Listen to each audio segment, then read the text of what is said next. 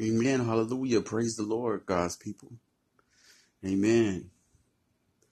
Today, we're going to be talking about a warrior.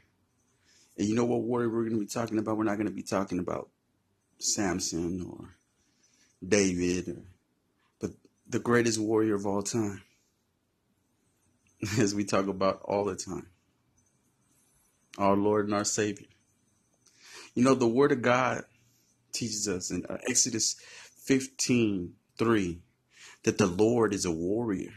It says, The Lord is a warrior, and the Lord is his name. Amen. Amen, God's people. So, what is that telling us? That God is a warrior. That's telling that God goes to war for us. Amen. He goes to war for us.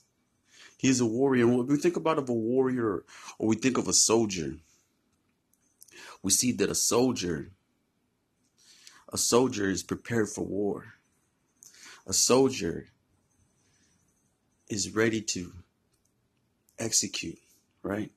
A soldier is willing to lay his life down. And what did Jesus do? When Jesus came into this world to deliver us from our destruction, he came and he laid his life down. He was obedient to the Father as a loyal soldier. Right? And God has called us to be soldiers in the kingdom of God.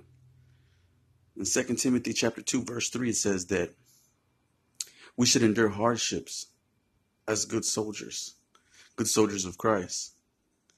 Amen. So, with all that being said, you know, God being our warrior, He's our warrior, right? I want you to think about the authority that God has given us. See, God has given us authority to delegate our authority, right? We have the authority. He has given us dominion. As we've been placed here on earth, we have dominion here, right? Now, of course, the enemy is here. And so we're also going, we're going to war every day, spiritual warfare, right? The enemy has his troops and they're constantly trying to attack us. But who do we confide in? We confide in our Lord and our Savior. We're armored in Christ. And so, who do we call on? We call on our Lord, right? Because He is a warrior. And think about it. Now, I don't care whatever whatever you think a problem you may have. God is telling us that He is a warrior. He's prepared to tackle it on. He's prepared to take it out right? Think about it. What we're talking about. We're talking about God. We're not talking about. We're not talking about a man here with us, right? We're talking about God Almighty, the Almighty, the All Powerful. He that created the world, right? Spoke the world and the he spoke the world and the entire universe into existence through his faith. He who created us, right? So think about it whatever it is that you're facing. And think of you think about that on a bigger, larger scale, and you realize, you know what, God is ready to go to war for me. Uh, so whatever you, you feel like, oh man, I, I don't got a job. I don't know how I'm gonna get a job. God is ready to go to war for you. Just call him up. Get him on the main line.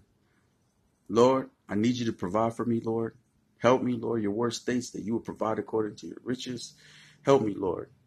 The God of heaven may prosper us, Lord. I pray, Lord, that I may prosper, Lord.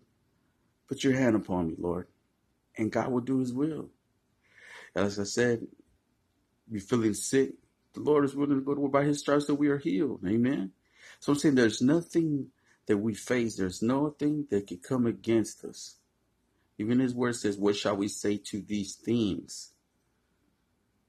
If God is for us, could be against us, right? So see, with all that, and knowing that, you know what, God is a warrior, God is going to war for me, you know what, I'm to let God do my battles. That's it. That's all we need to do is hand over the battle God. We're victorious. We're already victorious. See, you already got to look at like, I already have the victory. I already have the victory. But some people walk around in a self-defeating mentality, and you need to get out of that self-defeating mentality. It reminds me when I was when I was young, and I remember I used to play football. You know, as, as a kid. And I remember sometimes we would be in the locker room. There would be guys in the locker room, and and they were like, "We're about to face an opponent that you know maybe had a better record than us." And I remember telling them, "Hey man, we can win this game." And then there were some brothers that thought already had a defeated spirit. It's like, man, we need to get out of that, man. We can win this. And see, the thing is that with Jesus, right? With Jesus on our side, we're already victorious because he already shed the blood for us at the cross of Calvary. He already paid the atonement, right? He has already laid down his life.